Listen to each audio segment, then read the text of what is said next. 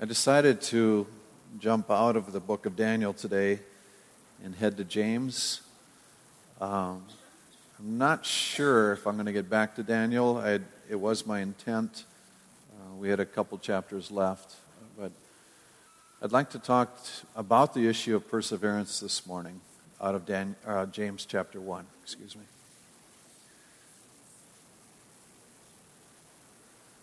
First verse of James says, He's a servant of God and of the Lord Jesus Christ. He writes to the 12 scattered tribes. What's not spoken is fairly important here. Most commentators will say that this was the biological brother of Jesus. Now, I've been a brother and I've watched brothers. Very rarely does one of them call themselves a servant of the other. Their, their goal is to be Lord. As an older brother, I can tell you that that was uh, part of my biological inheritance that needed to be stamped on our family. Uh, my brothers didn't see it that way, and so we had a number of encounters over the years. Thankfully, in recent years, we've all moderated from that view. But uh, for me to read this and know what I do about brothers, this man believed that he was serving the Lord Jesus Christ. He, if, if it was true that he was related this way, and he's not inferring that relationship or promoting himself, that just saying, I'm a servant of God and of the Lord Jesus Christ he's recognizing that there was something much more significant than this biological connection. And that his own salvation was tied to this person. The other point that I want to bring out in this intro is that he mentions the scattered tribes. And that's an idea of being pushed out. And among the Christians, anyway, early on, the religious leaders of Jerusalem had forced them out. But uh, tied to that, you think of a kid stomping on puddles and water being dispersed. That's kind of the image of the church, you know, that big hand coming down or that foot and, and it being pushed outward. So he's writing to people that have moved away from where they were naturally settled, where they didn't necessarily want to leave, but it, there was a force involved with that. That that's important to this first chapter. Before I go further, I should and should have done this last week, but we have an honored member in our midst, uh, the state senior citizen volunteer of the year, Yvonne. It's an awesome.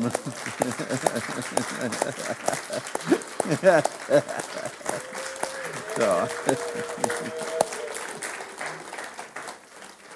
I didn't see you at first, but it's a big deal, isn't it? It's very cool. Back to James.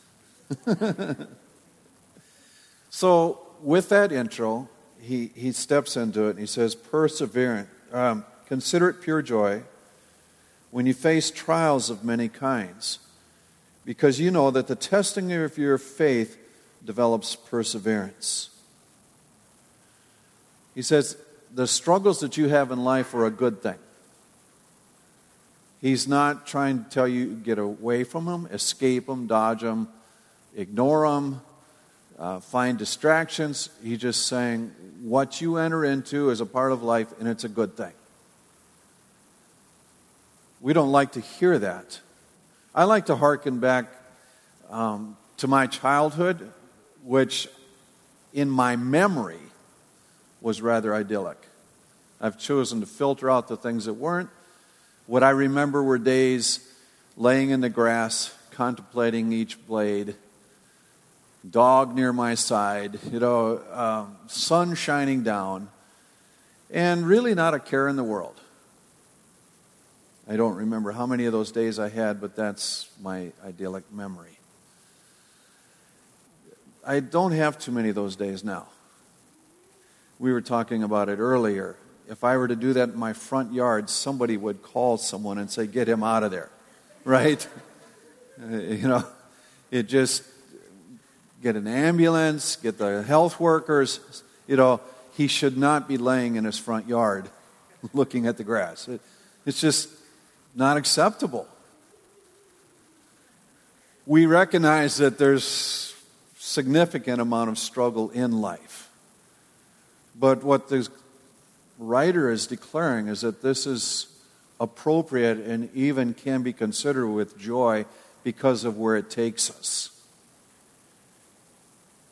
He says you're going to be mature and complete when you finish this, not lacking anything.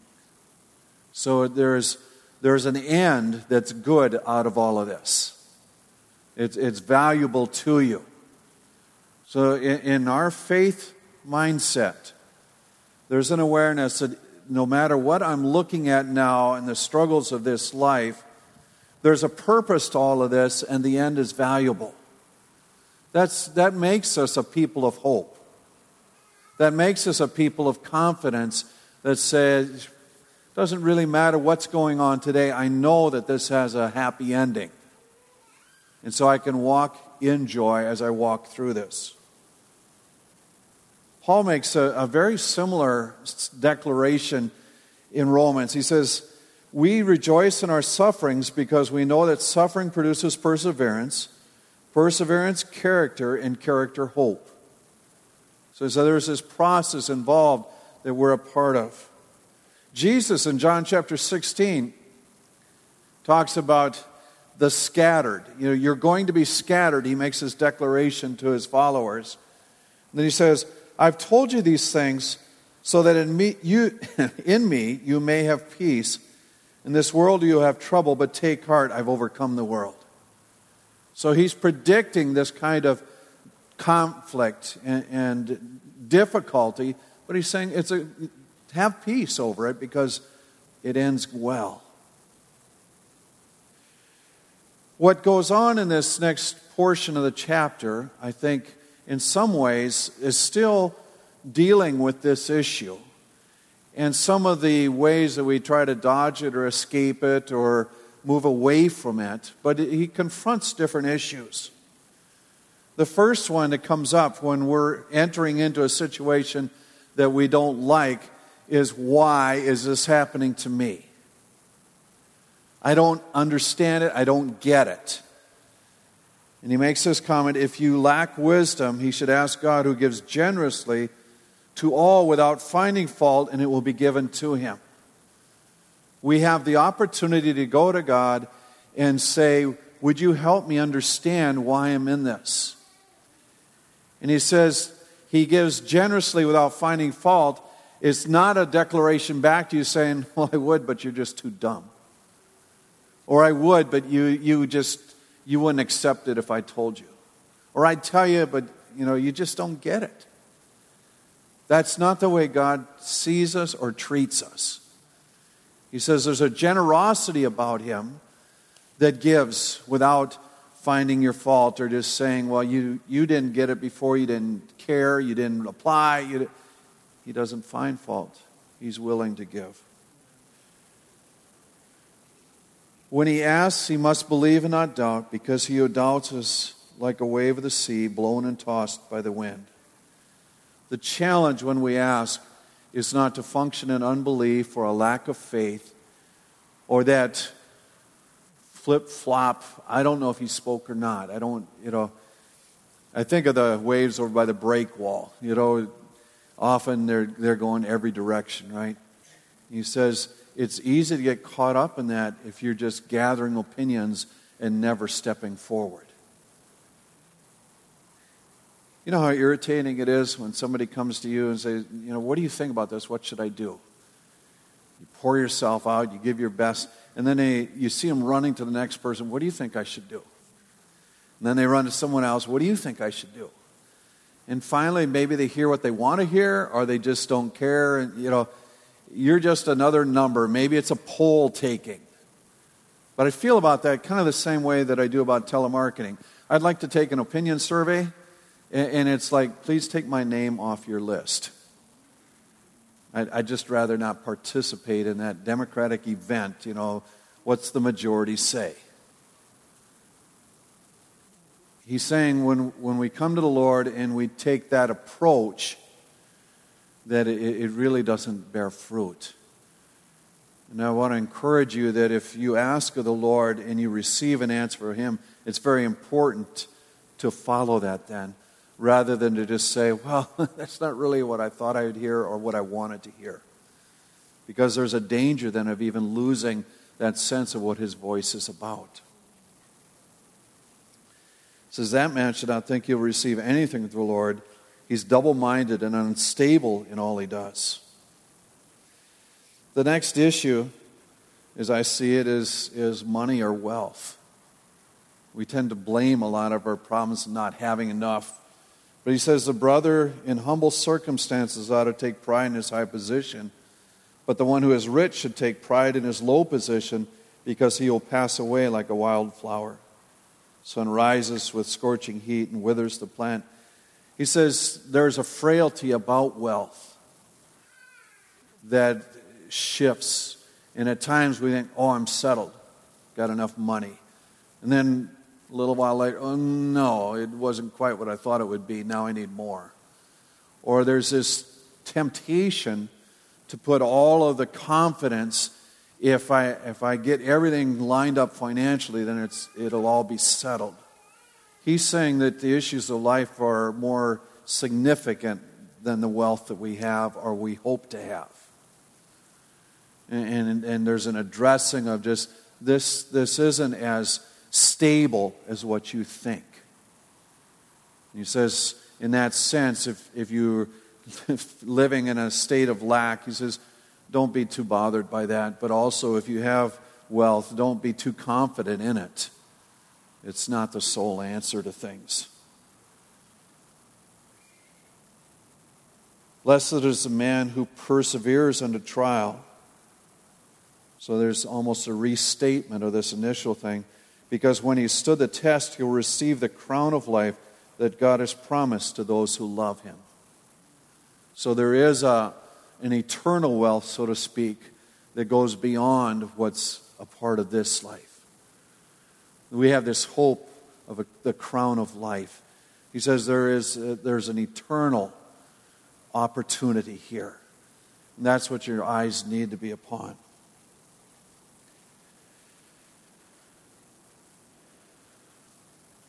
Let's go on. The next issue. When tempted, no one should say, God is tempting me. In other words, some of the trials that we have come in the form of temptation to abandon what God has laid out for us. And there's a thing that comes in us and say, well, it's God's fault. He knows the way I'm wired.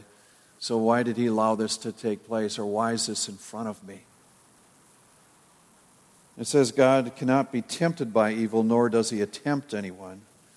But each one's tempted when by his own evil desire he's dragged away and enticed. When I look at some of the sin connected with my life, I can go back a long ways. It was, it was a part of me very early on. And I, I, I look at that, I'm kind of going, it's almost like I was wired that way. And I was bent from the beginning. Yeah, that's how severe the issues are. And yet, in Christ, there's this opportunity for a rewiring, so to speak.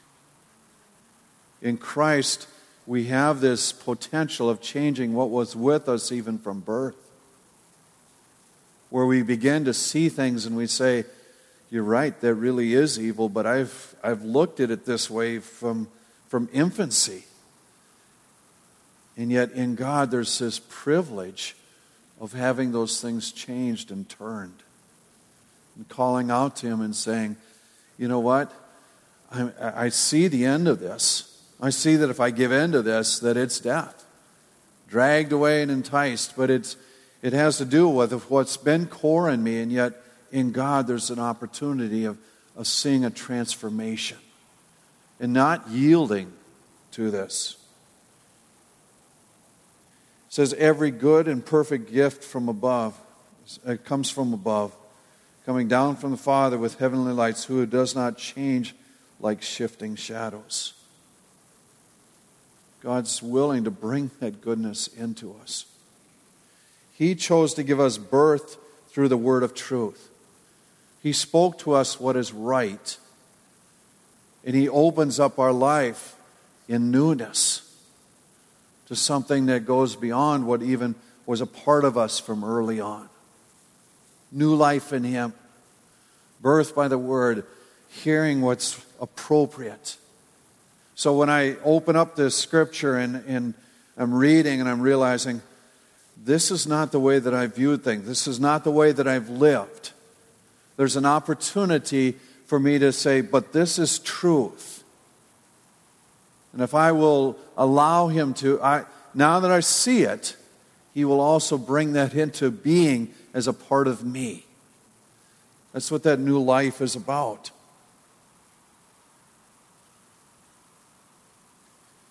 So he, he has good intent and good plans. The next things that he addresses that often challenges us when we're persevering in walking through trial is anger. My brothers, take note of this. Everyone should be quick to listen, slow to speak, and slow to become angry. For man's anger does not bring about the righteous life that God desires. I have a lot of conversations nowadays about parenting. And I hear this phrase, well, it's really important not to discipline while you're angry. I have a different take on that. I feel that anger drives us to action. I feel there are times when it's completely appropriate to act. It's just appropriate not to act ungodly. And so part of that stirring, when that little critter is doing something they shouldn't be doing, is saying, I can't let this keep going year after year after year. It has to be addressed, and it should be addressed early rather than late. And in me, there's something that says, I'm riled up, so what do I need to do to see that this doesn't continue? That to me is, is you know, called to do something, adrenaline running, but how do I bring this about in, in an appropriate measure? He goes, it's be quick to listen and slow to speak slow to become angry. It's not the blow up, it's not the explosion of emotion. But let it, don't just charge, but consider. Man's anger does not bring about the righteous life that God desires. So it's what is the righteous response now that I'm riled? If you take enough time to think that through, then that I would suggest that your response is going to be a response that God desires. But He's not calling you to just say, "Oh, I better quick shelve this because you know something could happen." That's nuts. It doesn't work. You're riled for a reason. But it's take that energy into a godly root.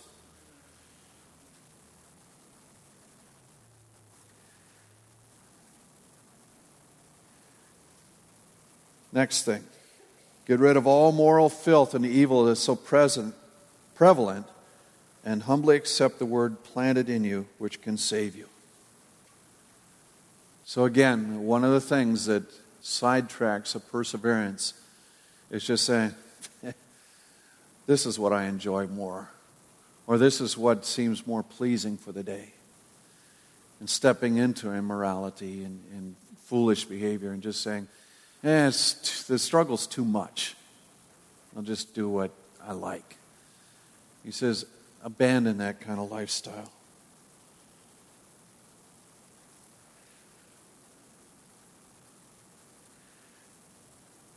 Don't listen to the word and so deceive yourselves. Do what it says. In other words, you get a word from the Lord. You've asked for wisdom. You receive it then apply it. Do what it says. Don't, don't say, well, it, you know, it's, it's difficult. Don't allow that complacency or stagnation or inactivity come upon you where you just sit. Rather, you've been given the direction, now follow through. And finally, I think he addresses forgetfulness. You know, the, the, the willingness just to abandon things because it is too much trouble to deal with. Anyone who listens to the world but does not do what it says is like a man who looks at his face in a mirror and after looking at himself goes away and immediately forgets what he looks like.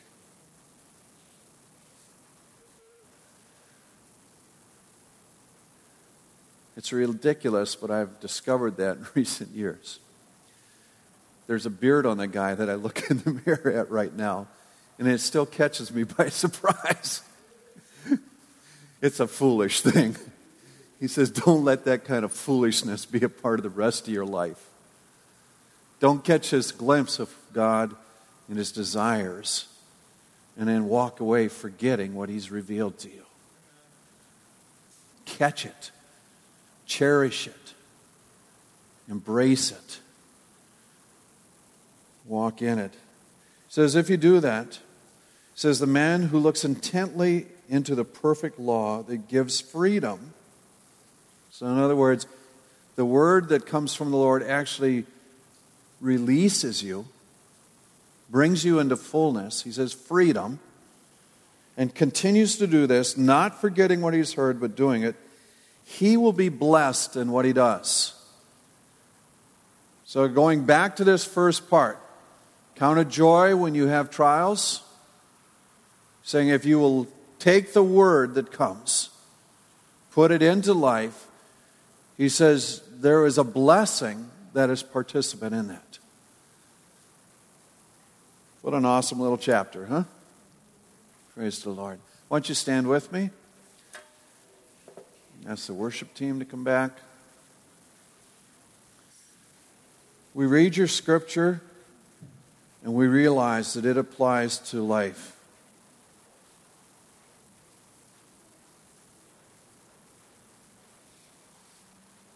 Just as Jerry read from this same book earlier, in regard to anger and words, we looked at this passage, Lord. If, if there's an individual today that's wrestling with anger issues and is having difficulty settling this, I pray that you'll give them a sense of peace over doing what is right and help them to accept your word and embrace it as truth and freedom and the source of blessing for life. I pray for each one that would be struggling through issues unique to their life. I pray that you will enable them to trust you and to see the prize that's in front of them the opportunity of receiving the crown of life. Establish hope strong in their hearts, I pray. We thank you that that's our privilege, the new life in you. Amen.